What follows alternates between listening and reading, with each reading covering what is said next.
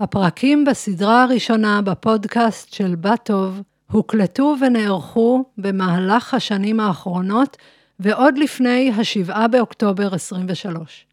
כך גם הפרק הזה. הזדמנות לשייט לאחור בזמן, כמו להקשיב לקולות מזמן אחר, שכבר ידעו הרבה מאוד על החיים. על רוע ועל טוב, על בחירות, על אמונה, על כוחנו ועוצמתנו. זה פודקאסט שמתרכז בלהאיר את צורותיו השונות וגווניו השונים של הטוב האנושי. לדבר עליו, לתהות לגביו, לחקור אותו, להעמיק בו ולהחזיר את חשיבותו וכוחו לחיינו. בתקווה לעולם טוב יותר.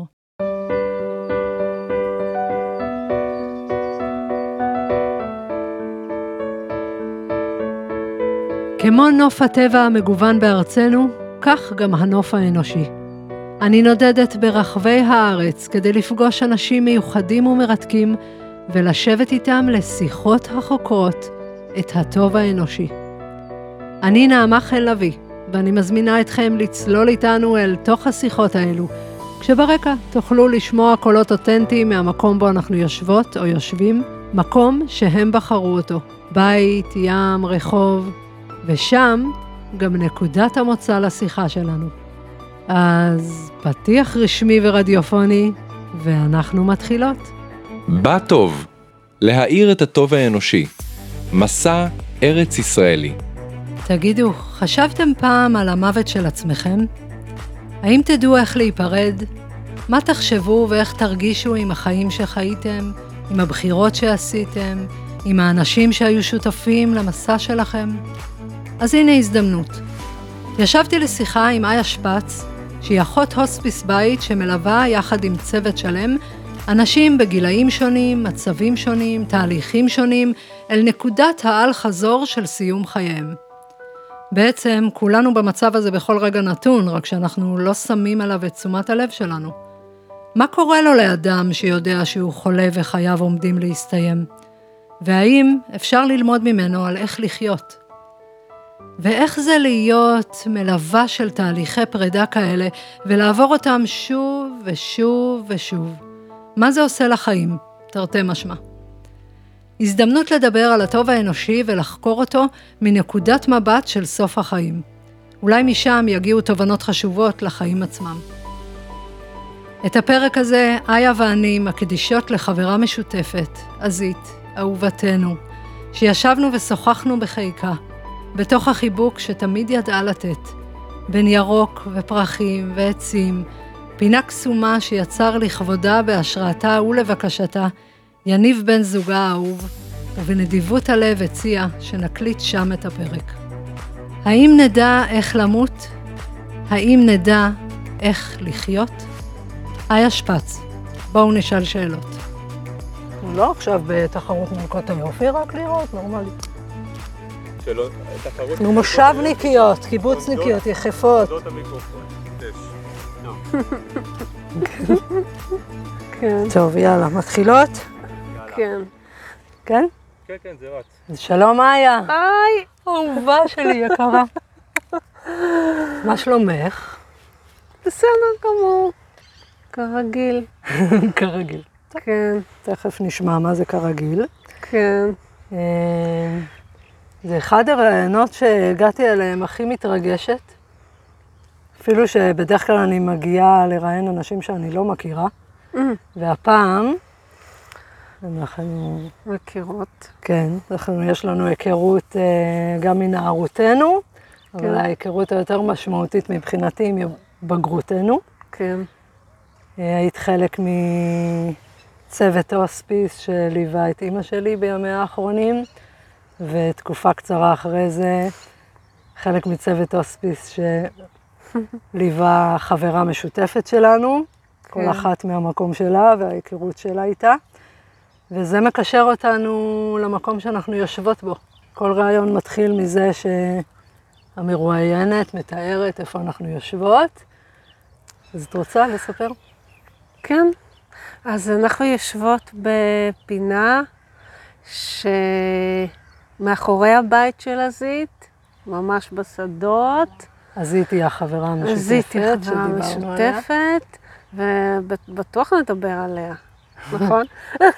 זה תלוי בך בעיקר לאן נגיע. כן, סביר אבל- להניח שכן. אה, מקום שמאוד מתאים לה. יפה, ירוק, עכשיו גם פורח, וזה מקום שהיא ביקשה. כן? שיהיה. כן, כן. היא אה. אפילו אמרה איזה עצים לשתול פה. וואו, את זה לא ידעתי. ממש, כמו שהיא, נתנה רשימה מסודרת. מתאים לה מה ממש. שותלים, מה חשוב שיהיה, מה לא, זה, זה, כן, בדיוק. יש פה תחושה שהיא יושבת ומסתכלת עלינו, היא מארחת אותנו, נכון? ממש, כן. יכול להיות שנשמע ברקע קולות של פרות, קולות של טרקטור, קולות של מטוס. אנחנו חלק פה במושב, מהעניין. חלק מהחיים. זה חלק מהעניין פה של המקום. והציפורים. ציפורים כל הזמן, היפה. אבל הם בסדר. אה, טוב, אנחנו נתחיל, איה. טוב, אנחנו נתחיל מזה שאת תציגי את עצמך אה, לקהל שמאזין לנו או צופה בנו, אה, ושיבין עם מי אני יושבת לשיחה הזאת על הטוב האנושי. לא צריכה לשפוך קורות חיים, אלא יותר אה, תחשבי נקודות ציון משמעותיות, אירועים חשובים, כאלה שהם מכניסים לתוכם את התהליך שעברת בחיים, אולי זה מה שיוביל אותנו ללמה הגעת להיות אחות בצוות הוספיס, שזה לא דבר טריוויאלי שבן אדם הולך לעבוד בו. אז אה, אני גדלתי בקיבוץ בעמק בית שאן, איפה שאי אפשר לחיות, כי יש שם 50 מעלות בקיץ.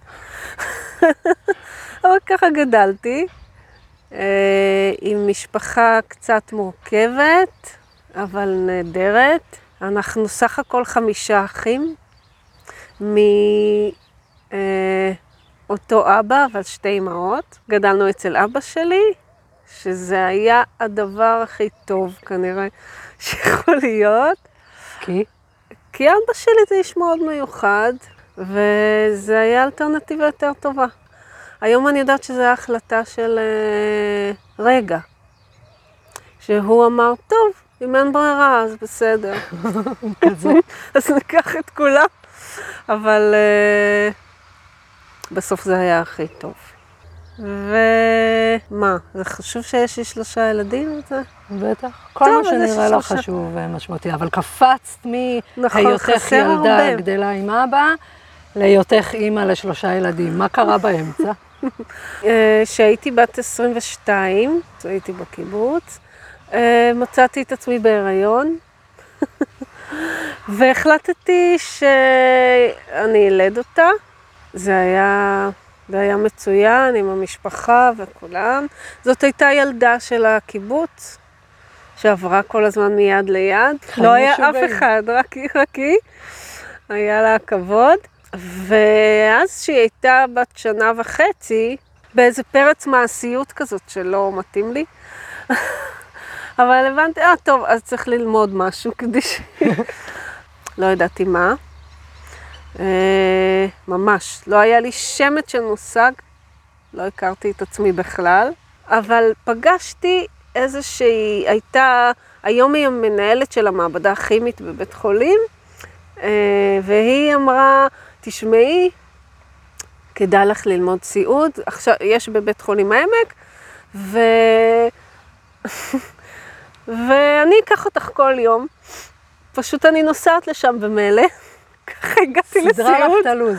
כן, ככה הגעתי לסיעוד, אבל אני עכשיו בדיוק נזכרתי, ברגע שנכנסתי לזה, מתוך זה שזה קרוב, מתוך זה שיש לי טרמפ, מתוך כאלה, ישר אני הבנתי שזה... אה, זה היה פשוט מרתק על ההתחלה. הלימודים. ישר הבנתי, ויש יש את העניין של הסיעוד, שאז בעפולה, שאחרי ארבעה חודשים נכנסים למחלקות. היום כבר ממש לא עושים את זה, היום הכל אקדמי.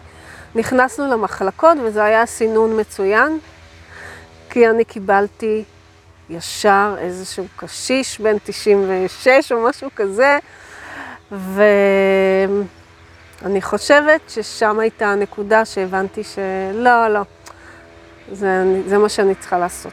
באתי לעשות את זה. אה, היה צריך לקחת אותו לכל מיני צילומים וזה, הוא נורא נגע לי ללב, והוא אמר, אה, תגידו, למה אתם עושים את כל הדברים האלה? לאדם בן 96 לא תמצאו משהו. ברור שתמצאו משהו, אני זוכרת אותו. אתם תמצאו, תמצאו כל מיני בעיות, תעשו צילום הזה, תעשו אקו לב, תמצאו מה אתם מחפשים. הוא רצה שתשחררו אותו. כן, כן. זה כל כך נגע לי ללב, וחשבתי, נכון, בעצם מה אנחנו עושים? הוא לא רוצה, זה לא בשבילו, מה אנחנו מחפשים בכלל? הוא צריך להיות בבית שלו, כמו שהוא אומר, וזהו, ואז, ואז נתקע לי גם הגריאטריה, וזהו, נשאר. זה היה המקרה הראשון. שפגשתי זה היה בבית המקרה חולים? הראשון שפגשתי בפנימית בבית חולים העמק. אז אם אה, היו לוקחים אותך לבית תינוקות, אולי היית נתקעת שם. לא בתחילת יודעת. החיים, לא בסוף החיים. כשסיימתי עם- ללמוד, נכנס לי לראש שאני צריכה להיות בפגייה. למה? סתם, אני הייתי פגית, היה שם איזה סיפור.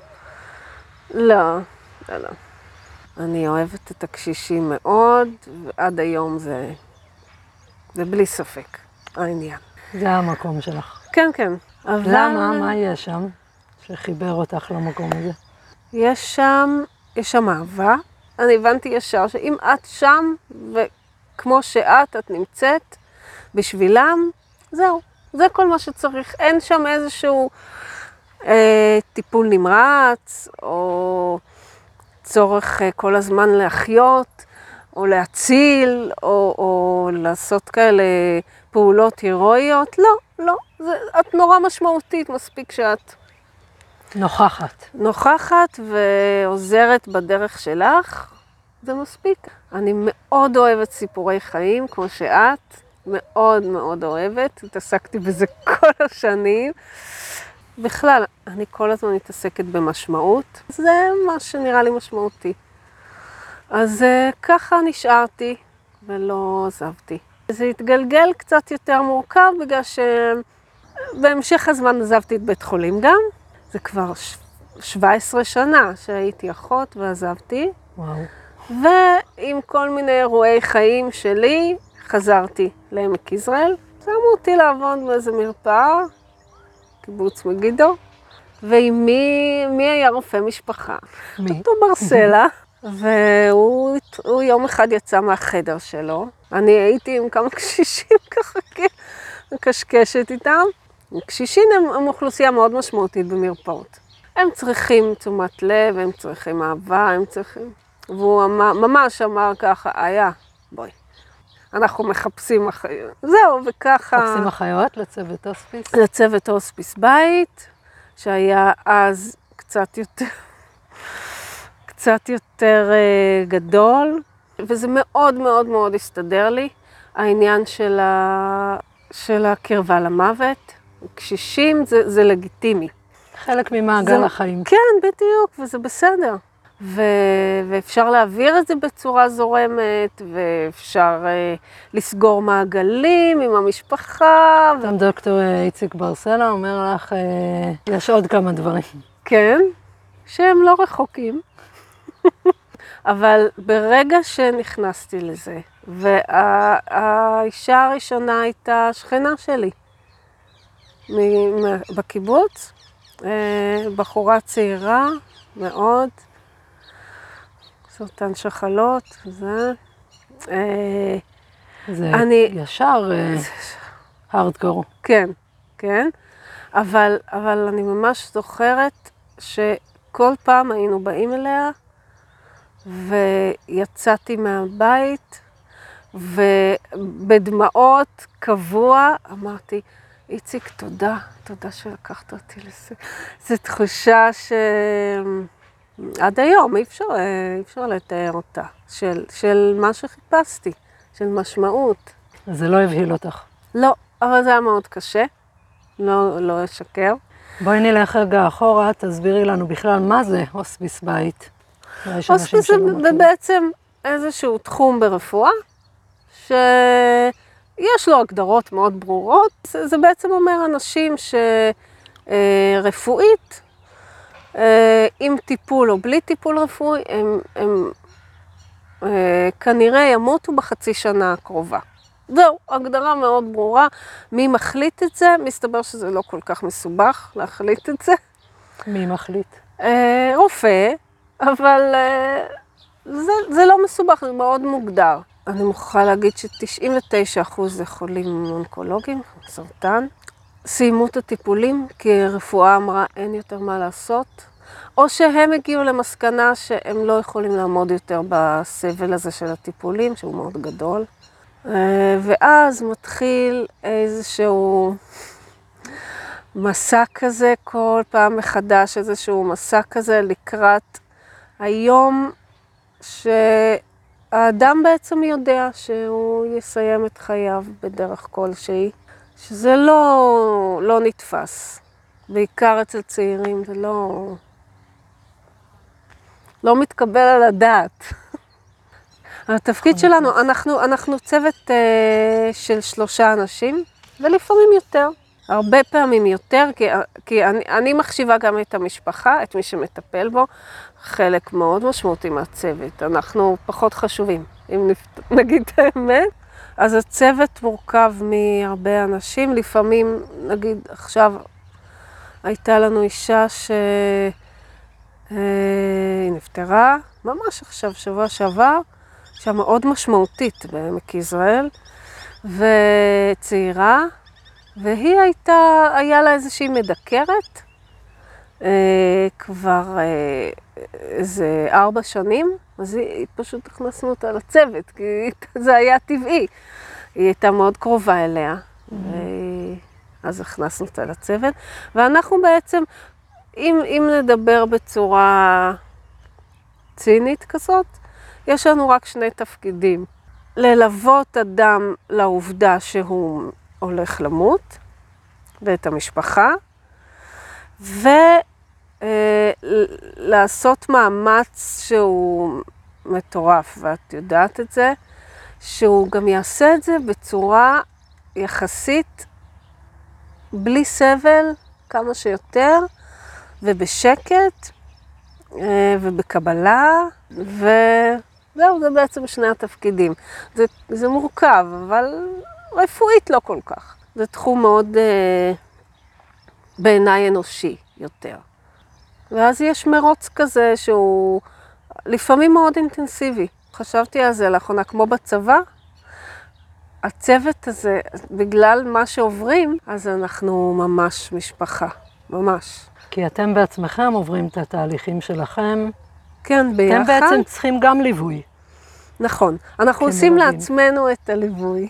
בעצם, זהו, זה כל פעם מתחיל מחדש. אז נכנסים למישהו ומתחילים מחדש את כל המסע הזה, זה מין מסע כזה מאוד קשה ולפעמים ארוך. אבל ארוך, מה זה ארוך? תלוי בנקודת ההסתכלות. בדיוק. זה לא טריוויאלי, אני לא יודעת כמה אנשים אה, עוסקים בתפקיד כזה, במקצוע כזה. כאילו, אני כן מחפשת מה... מה מביא אותי לזה? כן, איך הבאת את עצמך... אה, זאת שאלה שנשאלת כל הזמן, ובכל וכל אדם שאנחנו מלווים, הוא עצמו ישאל אותי את השאלה הזאת. המשפחה תשאל, מה, מה לעזאזל אתם עושים פה? למה? למה לעשות? למה בכלל? וזו שאלה שאני... שאני לא. למה מבחינתם, כי הם לא, צריכים את זה. למה מבחינתך? איך כן, הגעת כן. לזה? למה את עושה את זה לעצמך? זאת השאלה. כי זה... יש לזה גם, יש לזה גם מחיר. אה, חשבתי הרבה אם להגיד את זה. יש לזה מחיר מאוד כבד. זה יותר uh, בשביל קופת חולים שראיינו אותי, והם משכו שאני אגיד שאני מרגישה תחושת שליחות. לא, לא, לא. לא אמרתי את זה, וזה גם... מה זה, מה זה המילה הזאת, שליחות? שליחות של מה? מה, מה זה? לא, לא מבינה את זה. אני חושבת שאנשים שמסתכלים עליכם אולי. מבחוץ, מרגישים שהעבודה שלכם היא עבודת שליחות. אולי, אבל אי אפשר למשוך אותי שאני אגיד את זה.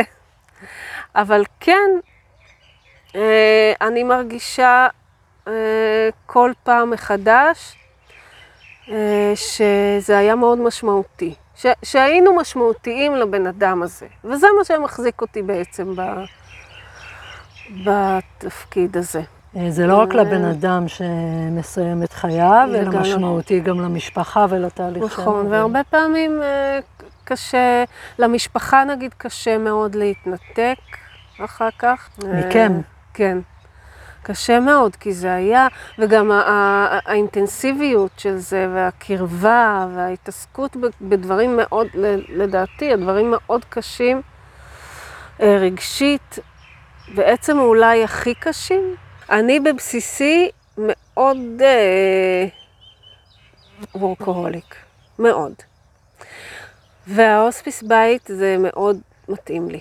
את כוננית כל הזמן. אה, כן, זה, זה הבסיס של ההוספיס, להיות כונן. צריך להיות זמין כל הזמן, צריך אה, לבוא בכל רגע שצריך.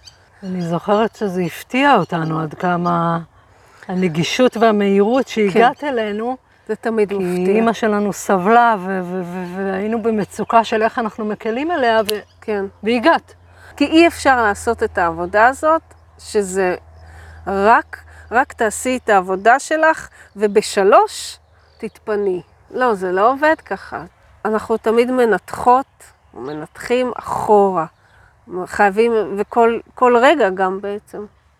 יצאנו ממישהו ואנחנו חייבים לנתח. רגע, לא עשינו נכון שם, זה לא, לא, לא, צריך לעשות את זה אחרת, צריך לחשוב אחרת, אה, צריך לשנות את הגישה, אה, או למשל, היא אומרת ש... היא אומרת שדי, הרבה פעמים, די, די, נמאס לי. אבל מה לעשות?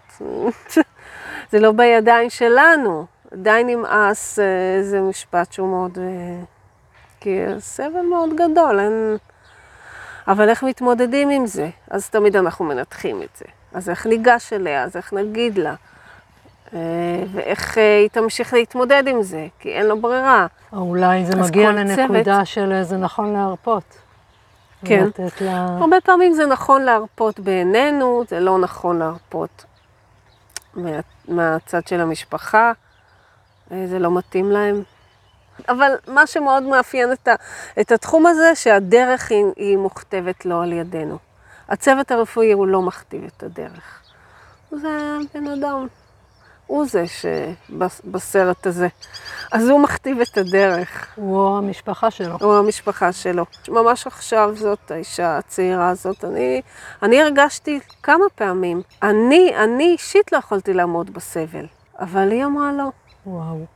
לא רוצה תרופות, לא רוצה, רוצה להיות כאן ככה. הסתבר בהסתכלות אחורה שהיא יצרה איזשהו צוות, איזה דודה, איזה זה, ואז היא רצתה שהצוות יהיה מוכן. ועד שהצוות לא היה מוכן. אז אה, היא, היא, אמ- היא אמרה, לא, לא, אז אני, אני אס- אסבול, אבל אני רוצה להיות כאן. זה, גם אם אני סובלת, זה אומר שאני עדיין כאן.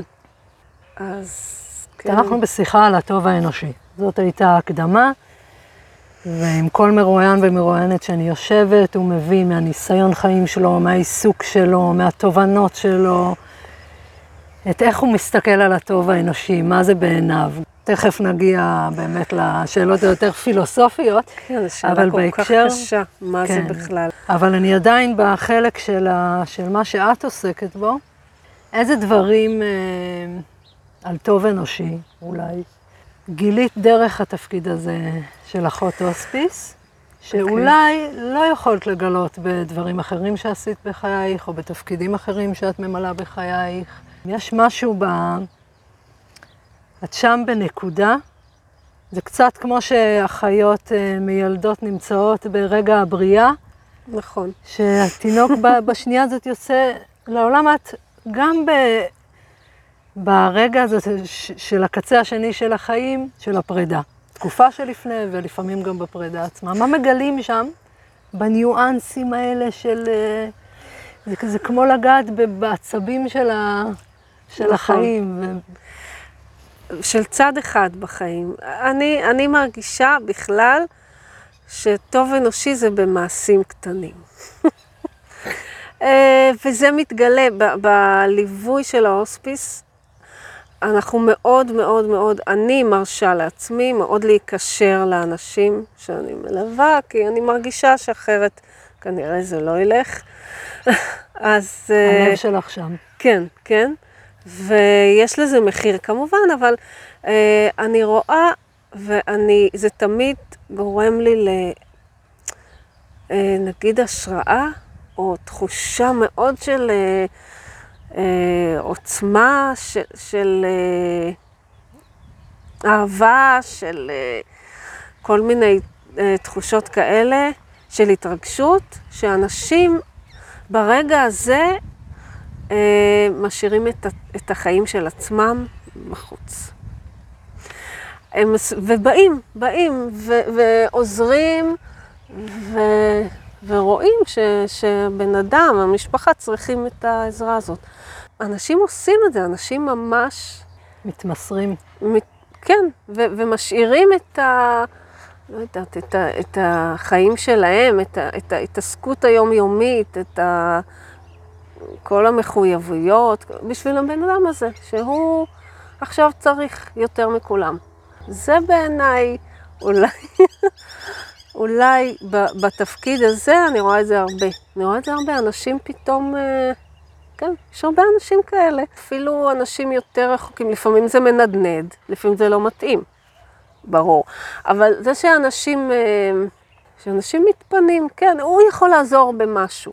נגיד, אפילו בקופת חולים, ראית, אני רואה את זה הרבה פעמים, סתם איזה מזכירה, והיא עכשיו לוקחת על עצמה ומנהלת להם את כל הדברים הבזויים שנקראים התחייבויות, והיא עושה את זה. זה מאוד מעורר, אה, היא לא חייבת. זה איזשהו... מה עוד, בעיני. למשל? תני עוד דוגמאות. נגיד, מתנדבים להסיע. לקום. פתאום צצים אנשים שאומרים, אני אקח אותך לשם, אני אקח אותך לשם, אני אקח אותך, אני אעזור לך. כן, מרגישים צורך לעזור. היום אני קצת יותר צינית, ואני אומרת, אה, כל אחד, גם זה שרוצה לעזור, זה בשביל המצפון שלו. צורך שלו. בסדר, אבל את יודעת מה? בסדר, שיהיה.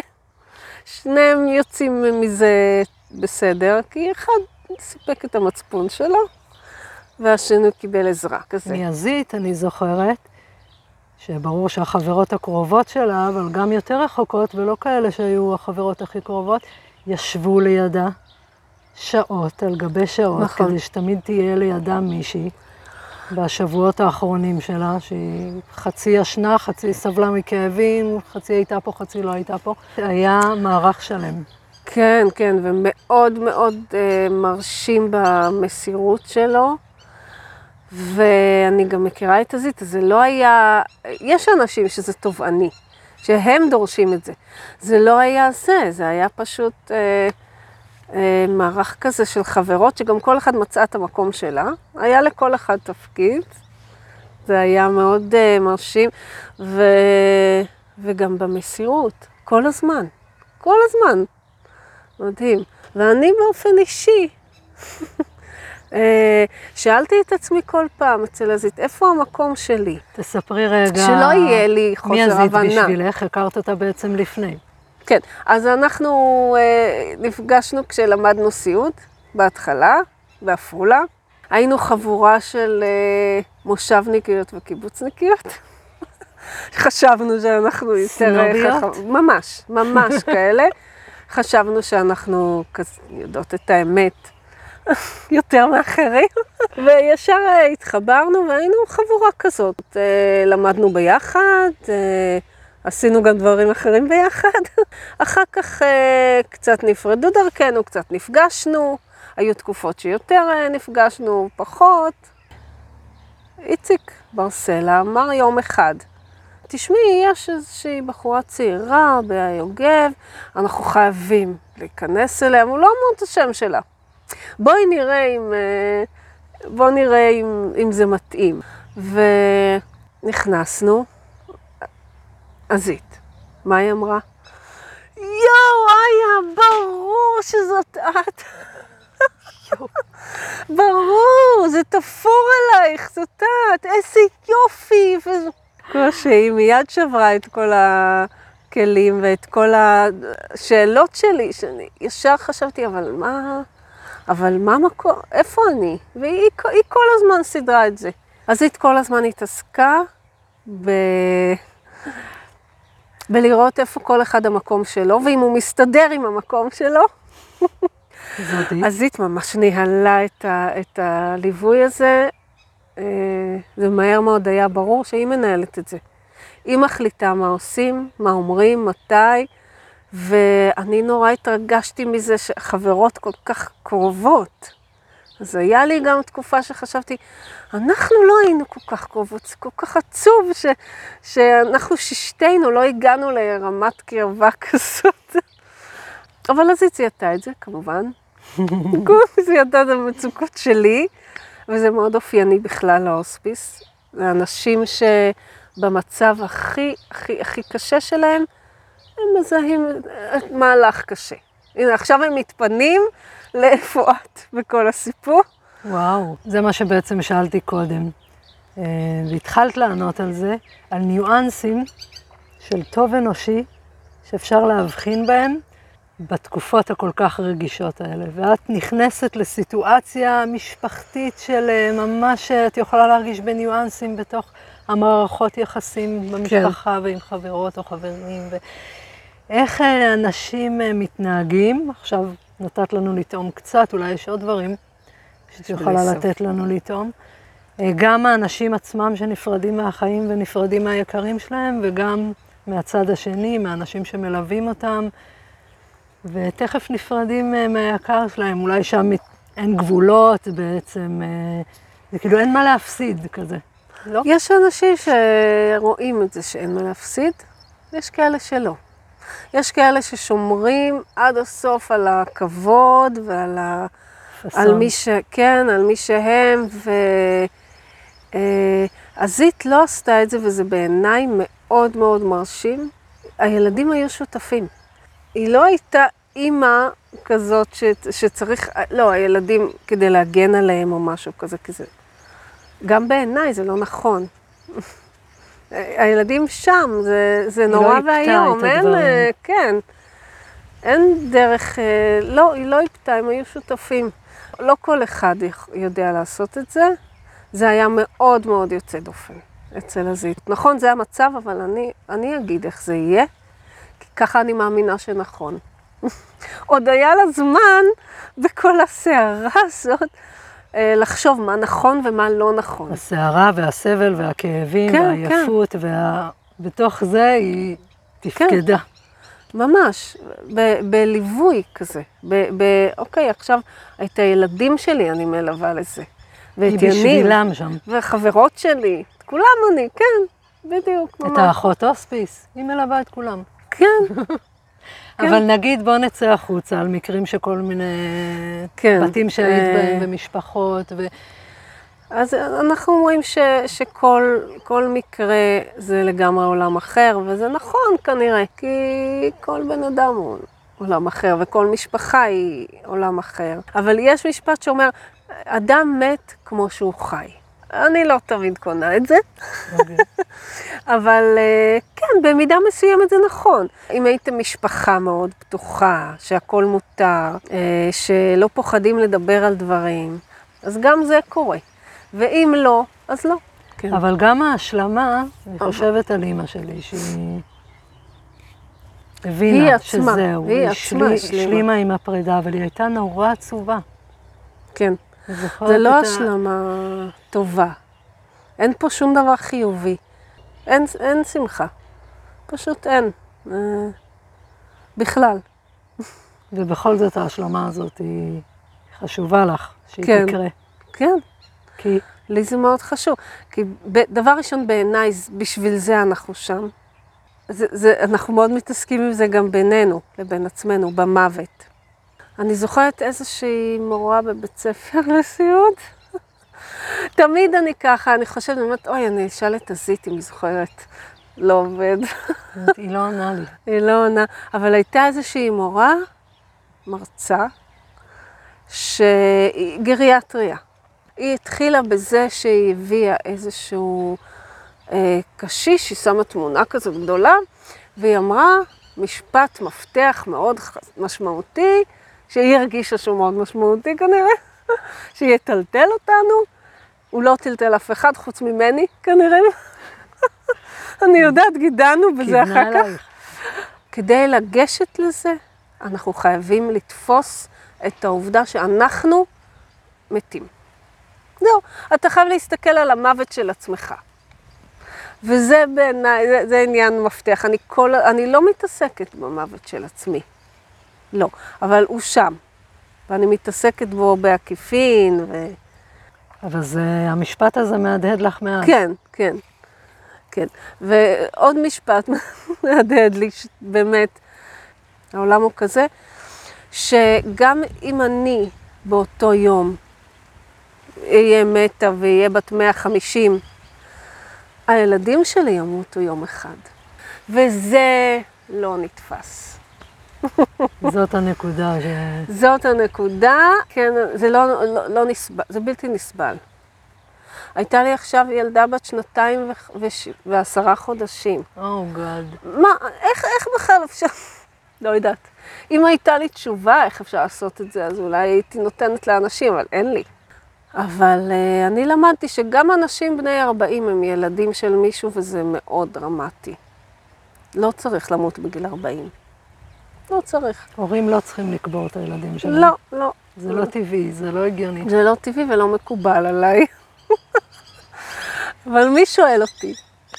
ואת עדיין אה, בוחרת להיכנס לתהליכים כאלה. זה לא מקובל עלייך, אבל עברת את המעגל הזה כל כך הרבה פעמים, וזה כל פעם לא נכון. מקובל עלייך מחדש. וכל פעם לא מקובל עליי מחדש, וכל פעם אני גם חושבת, אה, אני מרגישה שאין ברירה. זה, זה התחושה שאני רואה, ואני עכשיו יושבת שם באיזה מקום שאני רואה את ההפניות. אבל יש לי תחושה תמיד שאני חייבת. לא, אני חייבת ללכת. זה התפקיד שלי. כן, כן. אז מה, אני לא. אלך? כן, ממש ככה. כנראה. מסתבר. ואחד תפקיד. דיברנו על זה שמתוך תפקידך, ושאת נכנסת לחיים ולבית של אנשים, ואת רואה ניואנסים של טוב אנושי. תיארת אותם בהתמסרות, אה, ברצון לתת ולעזור. איך זה מהדהד אצלך? מה, מה גילית על עצמך בעבודה הזאת?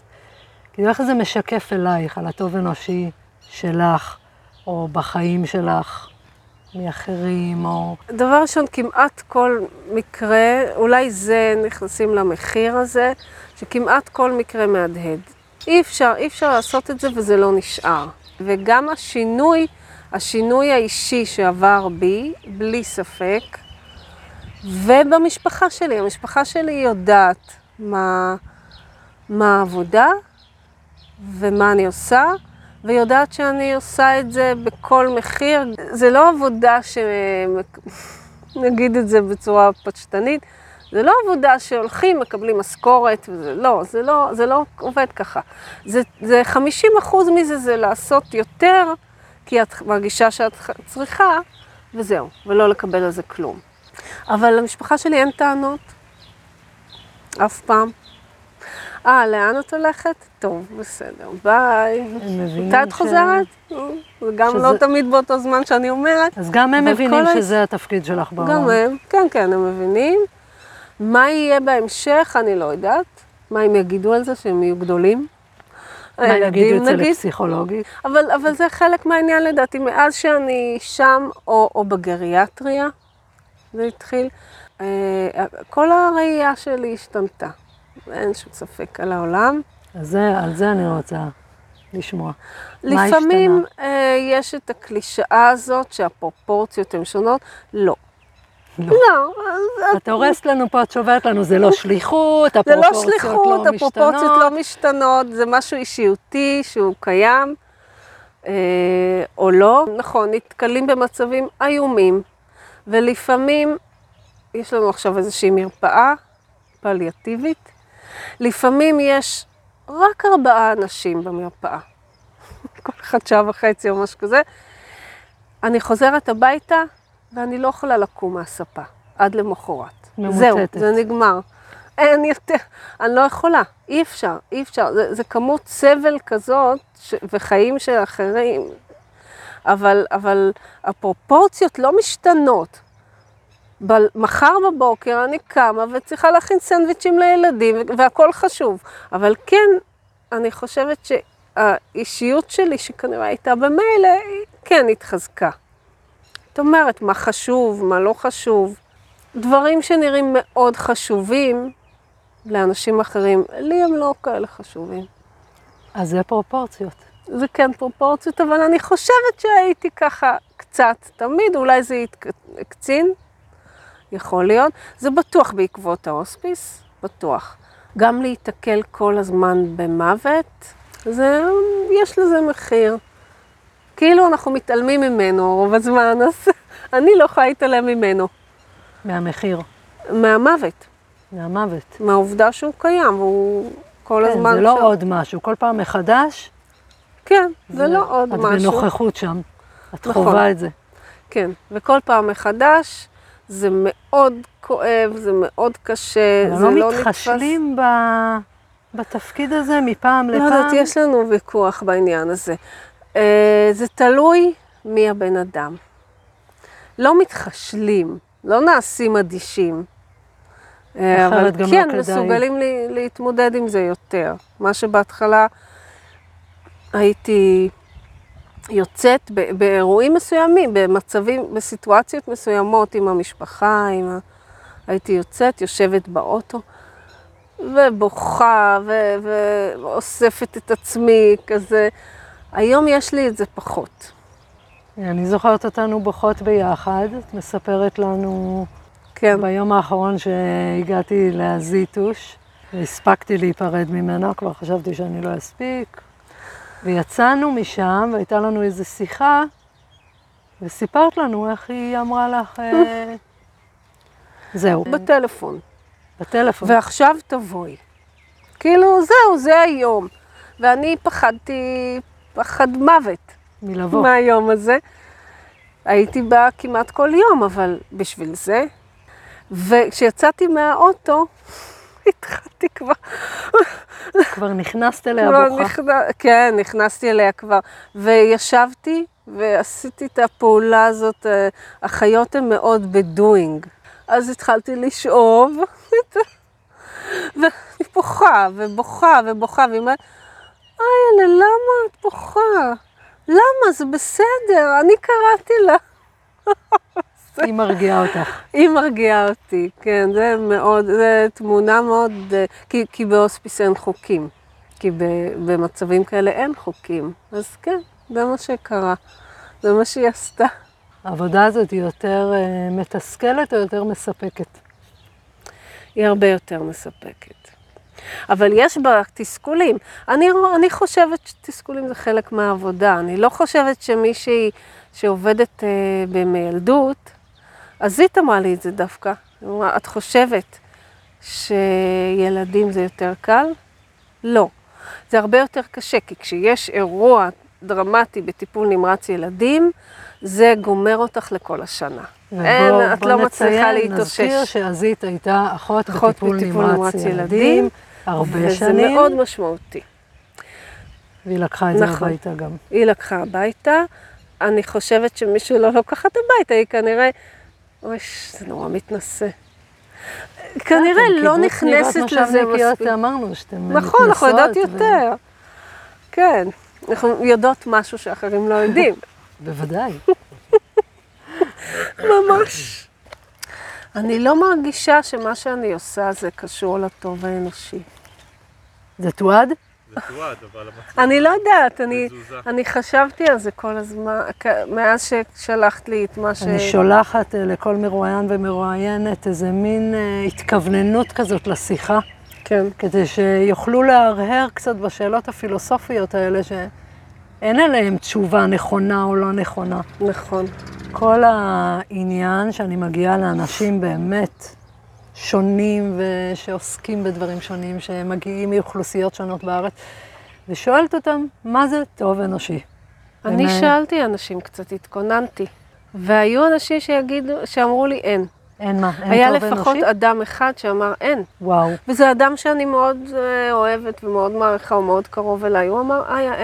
הוא אומר, אה, כול- ה- האנושות היא דרק. אין טוב אנושי. אז אני לא, אני שבויה ב... ותמיד הייתי. אני שבויה בזה שלא, דווקא לא. אנשים הם טובים, אין להם כוונות רעות. אבל כן, יש אנשים שחושבים שאין דבר כזה. קשה נורא לחיות בעולם כזה, לא? יש רגעים שאני מרגישה ככה גם, אבל איכשהו אני מחזירה את עצמי להאמין בטוב.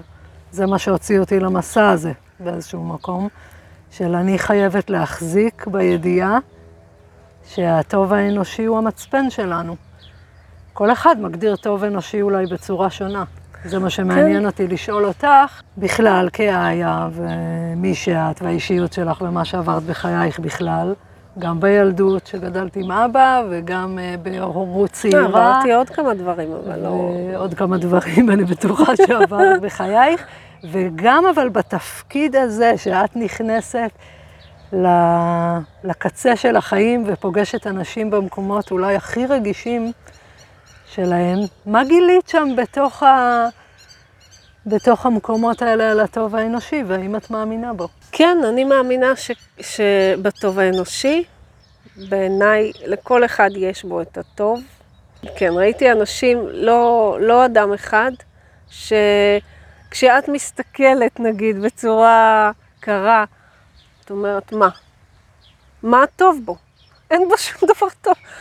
הוא, נגיד, אה, התעלל בילדים שלו, כל מיני מצבים, אדם אלים, אדם, כל מיני, בכל זאת, במצב הזה, שהוא נמצא בו, שהוא, שהוא נאלץ לעמוד אה, בפני אולי הדבר הכי גרוע, סוף החיים שלו, זהו, זה, זה הולך להיגמר. אה, אז כן, אז אנשים פתאום אה, מוצאים את הטוב. ויודעים אה, להגיד לילדים שלהם, לבקש סליחה, למשל, וזה בדרך כלל ההוספיסים שאנחנו יוצאים ואומרים, וואו, זה, זה היה נורא חשוב, נורא משמעותי, סגירה אה, בשביל הילדים, בשביל הילדים, שלהם. שהרבה פעמים מטפלים בהורה שלהם. הם אלה שמטפלים, והם כל החיים קיבלו אלימות, וזה המצבים הקיצוניים, אבל קורים כאלה דברים. כמעט תמיד. אז כן, אז יוצא הטוב והזיהוי של הקושי של המשפחה, בקשות סליחה, וכנות, ופתיחות, וסגירת מעגלים, כן. פתאום בן אדם מגלה את היכולת שלו לחמול, לראות מישהו אחר, נכון, אז לאהוב. אה, באמת אנחנו לא... מי נשאר עם זה? מי שנשאר בחיים. אם יש שליחות, אולי. אולי זה. מי שנשאר בחיים יישאר עם, עם, עם, עם הטוב, ולא עם הרע. אה, הרבה פעמים זה למשל, אה, אנשים רואים את, אה, את ההורה שלהם, צעיר הרבה פעמים, אה, בסבל נוראי, במחלה נורא קשה, ואיך הם יכולים להישאר עם, עם מה שהוא כן היה, כשהוא היה בריא? כשנגיד, נגיד, אני פשוט עכשיו בדיוק שבויה בזאת שבוע שעבר, צעירה מאוד. איך הילדה שלה, שהיא בת 20, ונאלצה להישאר לטפל בה מרצונה החופשי, אה, היא לא הקלה עליה בטיפול, אבל איך היא תישאר עם זה? והיה שם דברים מאוד משמעותיים, למשל, יומיים שלושה לפני הסוף, היא אמרה, תשמעי, תפתחי את המגירה, יש שם איזשהו קלסר, אני רוצה שתראי אותו. ככה היא אמרה, היא הייתה כבר מעופלת כזאת, אבל היא, אמרה, היא שחררה. זה, זה בעצם בעיניי היה איזשהו שחרור, תפתחי אותו.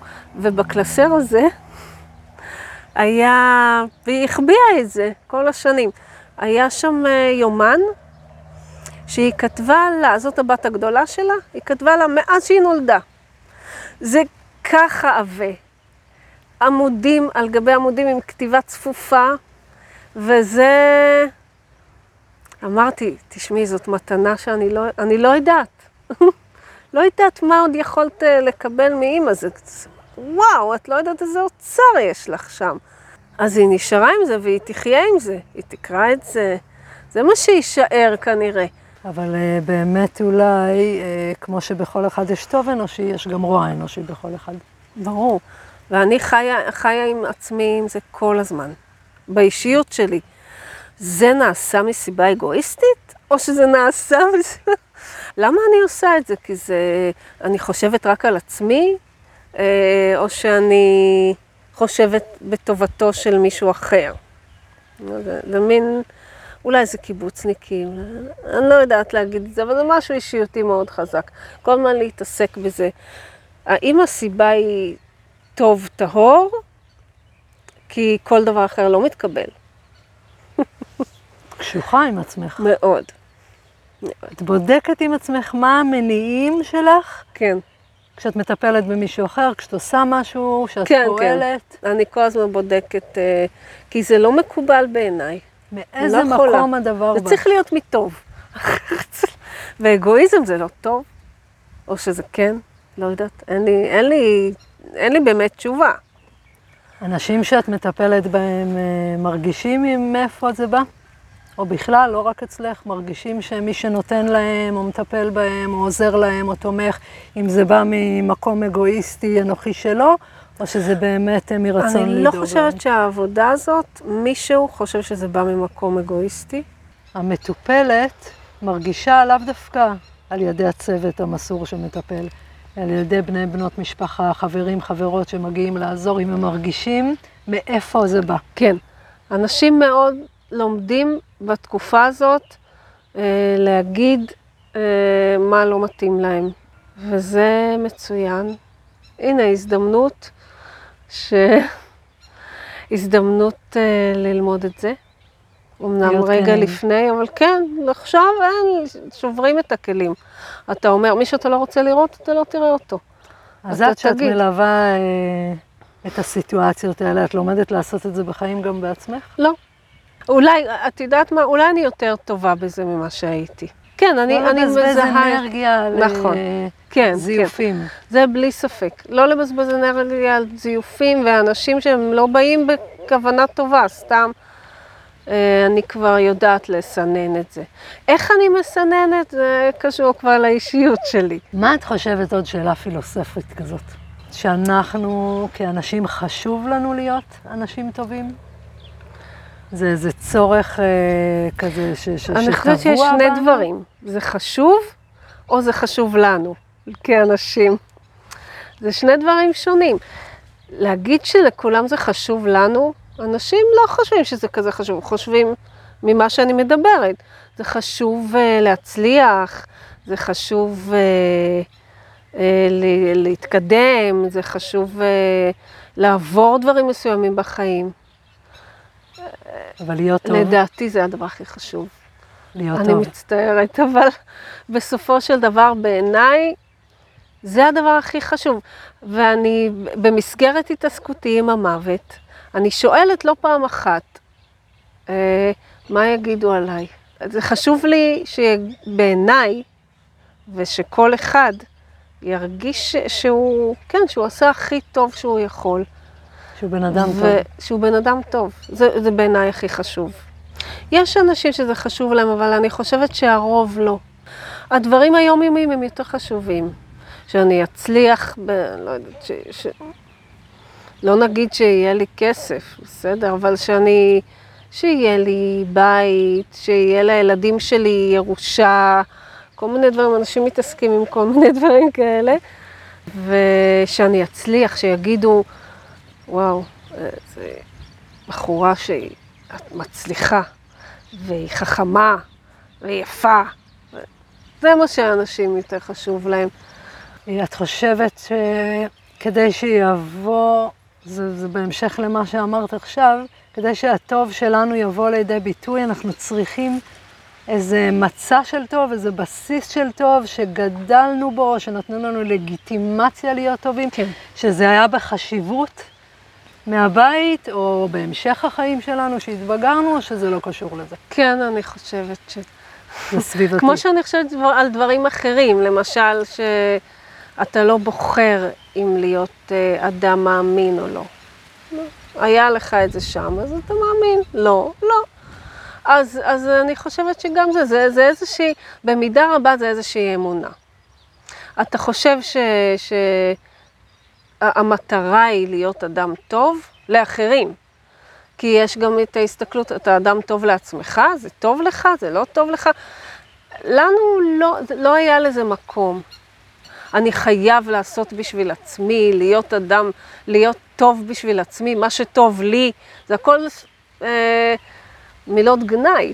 להפך, להיות טוב זה להיות בשביל האחר. רק בשביל אחר. להקריב. ואז גם אני מסתכלת מן הסתם ואומרת, רגע, אבל הוא היה אדם טוב בשביל אחרים? מה, בשביל עצמו. הצליח וזה, זה בשביל עצמך. זה מותר. זה מאוד מורכב ה- ה- לגדול במקום ש... למרות שזה לא, אני לא אומרת שזה, יש בזה גם צביעות.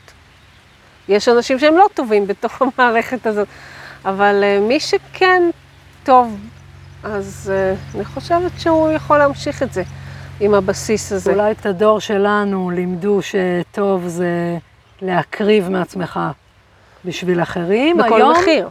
בכל מחיר. מחיר, גם זה על חשבונך. כן. והיום יש יותר דיבור על תדאגי לעצמך, תהיי טובה לעצמך. טובה לעצמך זה לא רק על להצליח, זה על נכון. להיות בחמלה לדאוג לעצמך. למשפחה של, נכון, לחבק את להקשיב עצמך, להיות האימא של עצמך. לאהוב את עצמך. מהמקום הזה את יותר טובה גם לאחרים, לא? אולי. לא בטוחה. או שכן, לא. לא בטוחה, או שכן או שלא. או לדאוג לעצמך או לדאוג לאחרים. אה, זה משולב, זה משולב, אבל אני כן חושבת שזה הבסיס. הבסיס שלך, האישיותי שלך עם, ה, עם הסביבה. אדם, נגיד שהוא, אה, הסביבה שלו, הבסיס שלו הוא, נקרא לו רע בשביל השיחה, והסביבה שלו מקרינה את הלגיטימציה, אז אין לו ברירה. אין לו אפשרויות, הוא לא יהיה טוב. מאיפה הוא יביא את זה? מאיפה הוא יבין את זה? מאיפה הוא ילמד את זה? אה, אבל אם, וההפך גם, לגבי טוב. אם היה מאוד חשוב, נכון, אנחנו גדלנו גם בקיצוניות מסוימת. זה בכל, אסור לך לחשוב על עצמך. לא, זה ממש מילת גנאי. אבל uh, אתה יודע לשלב את זה, ומבין, כן, שגם אתה חשוב. תראי, בעבודה שלי אני כן משתמשת בזה, אם נגיד את האמת. בשיטת רעידת האדמה. מה, מה אה, זה אומר? שיטת רעידת האדמה אומרת שכשיש רעידת אדמה, את צריכה להציל את עצמך. כי אחר כך לא תוכלי להציל אחרים. בואי, תדאגי לעצמך אה, קודם, כדי שיהיה לך את האפשרות, אבל לעזור לאחרים. אבל בהקשר של העבודה, יש זמן לזה? מה, אז עכשיו תת, תתעסקי 50 שנה עם עצמך, ואז יהיה לך זמן לעזור לאחרים? לא, צריך לעשות את זה כל הזמן. אה, ואין זמן, כן, זה מאוד התחזק אצלי בהקשר לעבודה. העניין הזה שלא, אין זמן, זה כאן ועכשיו. עכשיו צריך להיות טוב, כי אחר כך, מה, אני יודעת מה יהיה. שאלה אם אפשר לה- במקביל לדאוג לעצמך, ולהיות טובה לעצמך, ולהיות טובה לאחרים. אני חושבת שזה עניין של אה, הסתכלות. יש אנשים שיגיד, נגיד מסתכלים עליי ואומרים לא, למה את לא דואגת, את יודעת, זה גם נורא אופנתי להגיד, את לא דואגת לעצמך. לא, אני תמיד הייתי שלוחית כזאת. זה לא משהו חדש, אני לא פתאום לא דואגת לעצמי. אני מתקלחת כל יום, אני... למה אתה אני אומר דבר אוכלת, כזה? אני ישנה. אני אוכלת, אני ישנה, אני מכינה סנדוויצ'ים לילדים בבוקר, לא את אומרת שאני לא דואגת לעצמי. אז זה בעיני המתבונן, ויש כאלה שיגידו, ושמעתי את זה, את כל הזמן דואגת רק לעצמך. כל העבודה שלך וכל זה, זה רק כדי שאת תרגישי שאת עושה טוב. אמרו לך את זה? כן. וואו. אז, אז, אבל זה הב- הבן אדם שאומר את זה, זה אצלו, זה, זה, לו על זה משהו, מתנה מהרפואה. הפליאטיבית. אתה אומר משהו, זה אצלך. זה לא אצלי, אתה יכול להגיד אה, מה שאתה רוצה, זה אצלך בראש. כי אולי הוא מרגיש שהוא לא עושה מספיק טוב. כן, בדרך כלל זה, בגריאטריה? למדתי מאוד חזק שהילדים, ילדים, כולם בדרך כלל מבוגרים, הם אה, תמיד, הם כועסים נורא, כועסים נורא על המערכת ומאשימים. בעצם, הוא לא היה אצל אבא הרבה זמן, הוא לא דואג לו, הוא גר בארצות הברית והוא לא בא. אה, בדרך כלל... הוא משליך את הכעס על ה... כן, כן. אז זה בדרך כלל החוצה. כך. אני חושבת שכל אחד צריך להרגיש עם עצמו בשורה התחתונה, וזה מאוד אגואיסטי, אבל כן, להרגיש עם עצמו שהוא עושה הכי טוב שהוא יכול. זה אולי הטוב האנושי. כל אחד שימות עם ההרגשה שהוא... עשה הכי שוב פעם טוב. המוות שהוא עשה הכי... כן, שהוא עשה הכי טוב. שאלה אחרונה, איך לתחושתך אנחנו כאנשים פרטיים וכאנושות יכולים לטפח את הטוב האנושי? אה, אני לא, לא מצליחה אף פעם לראות אנושות. אלא פרטים אנושיים. כן. ובכל זאת אנחנו אנושות. פעם. האנושות נכון. מורכבת מפרטים אנושיים. נכון. אבל כל אחד אה, יכול רק אה, לשים לב לעצמו. וגם זה עניין של פירוש, מה הוא חושב שטוב בכלל. הוא עושה את הכי טוב שהוא יכול, הוא לא עושה. צריך כל הזמן לחשוב, אני חושבת שזה מה שצריך אולי ללמד בבית ספר. מה, נגיד, תני רעיון לשיעור בבית ספר. מה הייתה הכותרת שלו? למשל, שיעור בבית ספר, אה, למשל, הטוב האנושי זה אחלה שיעור. אה, בכלל, פילוסופיה זה שאנשים מתחילים לחקור בעצמם מה נכון, מה לא נכון, וגם מאפשרים להם את זה. יש ילדים בבית ספר שמסוגלים לזה. לא בצורה עיונית, בצורה שכל אחד מגיע לחשוב על עצמו, על מה הוא עושה, מה הוא לא עושה. ההורים שלו, הסביבה שלו, זה רעיון שאף אחד לא ייקח. נכון. את יכולה לפגוש פודקאסטים על איך להיות מאושר, נכון. איך להצליח, איך להגשים חלומות, בלי סוף. איך להתמודד עם זה, איך להתמודד עם זה. איך לסדר יפה את המטבח. למשל, יש המון דברים חשובים בחיים, אבל הטוב האנושי, פודקאסט על הטוב האנושי, זה לא הכי בסיסי שיש? זה הכי. ותדעי לך שאני שאלתי, ולבדוק. ידעתי שזה יקרה, אני לא אגיד לך שלא.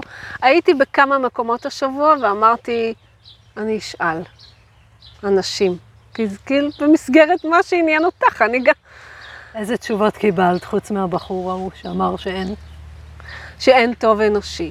אבל, אבל, גם הבחור ההוא שאמר שאין טוב אנושי, נכנסתי איתו קצת לדקויות, אז uh, אני מניחה שהוא חושב על זה עכשיו. כי זה לא, אין דבר כזה, מה זה אין? מה זה המשפט הזה? אימא שלך היא טובה? ואתה צריך לחשוב על זה יותר לעומק קצת ולענות. נפנף את ה... כי זה עניין אישיותי, זה כאילו, כן, אני זורקת ציני את זה. כזה, הוא לא רגע ציני, ישתה. כן. אין, אם אין. הפודקאסט הזה יג- יגרום לאנשים רגע להסתכל על עצמם, בתוכו, לבדוק אם הם שלמים עם מי שהם, ואם נכון. הם אנשים טובים, ואם זה בכלל מעניין ומה אותם. גורם להם להיות שלמים עם מי שהם? כי אני כן חושבת שאנשים שרודפים אחרי, זה בעניין המשמעות. ממה שאני רואה, בסדר, אני לא המון שנים פה, אבל אנשים שרודפים אחרי דברים שהם מאוד, נקרא להם אגואיסטים, המילת גנאי הזאת, אה, שאני אצליח, ש... באיזשהו שלב הם מרגישים שאין כאן מאחורי זה כלום, ואז הם מתחילים לחפש. מה המשמעות? הפ... כן. נכון, אנשים איך להיות מאושר. משמעות. אתה לא יכול להיות מאושר בגלל הפודקאסט, אתה לא יכול. זה לא יקרה לך. אז בוא תראה, אה, למשל, אנשים מוצאים בזה משמעות, בזה הם מוצאים. בטוב האנושי הם מוצאים משמעות, אין מה לעשות, זה תכונה אנושית. מישהו אמר לי פתאום, וואו, זה נותן לי עכשיו תחושה של, שאני חשוב. אבל היית חשוב עד עכשיו. לא. אבל עשיתי משהו בשביל מישהו אחר. כן, אז בכל זאת. וזה סוגר, אני חושבת, את השיחה הזאת מאיך שהתחלנו אותה. כשהגעת להוספיס, הרגשת ש, ש, שזה המקום שלך. כן. ששם את מרגישה משמעותית. כן. ולמה? כי שם את מביאה לידי ביטוי את הטוב שבך. את היכולת יכול שלך להיות, להיות מצב. טובה לאחרים. כן. זה מה שגורם לך להרגיש טוב עם עצמך, להיות משמעותית. כן, כן. אז אין שמחה. לא. לא, אין שמחה. סיטואציות שאין בהן שמחה. אין בהם שמחה, וקשה אחר כך לשמוח, זה לא, אני לא אשקר. אבל אה, כן, אולי זה יותר חשוב משמחה, לא יודעת. אולי זה הדבר שאיתו אנחנו נשלח את המאזינים, מאזינות, צופים, צופות. חומר למחשבה של איפה אתה או את מביאה את הטוב שלך לעולם, כי שם את תרגישי את המשמעות. נכון, וואו, במאה אחוז, בעיניי. כן, המשמעות נמצאת בזה. אוהבת אותך, נסיים בחיבוק. תודה. שקפצתי לי למים. ותודה להזיתוש על האירוח בפינה הקסומה שלה. נכון. היא הייתה איתנו תודה לה פה. גם כל שאר הדברים. על כל מה שהיא לימדה אותנו, לימדה אותנו הרבה. ממש. על איך לחיות ואיך למות. נכון, ממש. ואיזה בן אדם להיות. מה חשוב. בהחלט אישה שאפשר היה ללמוד ממנה על הטוב האנושי. נכון. נכון. תודה רבה לאיה שפץ על שיחה מלב אל לב, ותודה לכם שהייתם איתנו פה. אני הייתי נעמה חן לביא, ואני מזמינה אתכם להמשיך איתי את המסע המרתק הזה. בכל פרק, סיפור חיים חדש ושיחת חקר חדשה שתנסה לפענח מהו טוב אנושי ואיך אפשר להעצים אותו. וגם אשמח לשמוע איך הדהדה בכם השיחה הזו, או שיחות אחרות, או בכלל, כל תובנה או מסקנה שתרצו לשתף בה, או כל שאלה שתרצו לשאול. כנסו לאתר הבית של בת טוב, פשוט תכתבו בת טוב בעברית, ב' א' ט"ו ב', או באנגלית, בטוב.org, b-a-t-o-v.org, ושם תוכלו למצוא מייל, טלפון לוואטסאפ, קישור לפייסבוק, מה שצריך. ובינתיים, בואו נהדהד טוב, כי רק טוב יכול לצאת מזה. ניפגש בפרק הבא. בא טוב, להאיר את הטוב האנושי, מסע ארץ ישראלי. כן, זו הייתה החלטה נכונה לבוא לפה.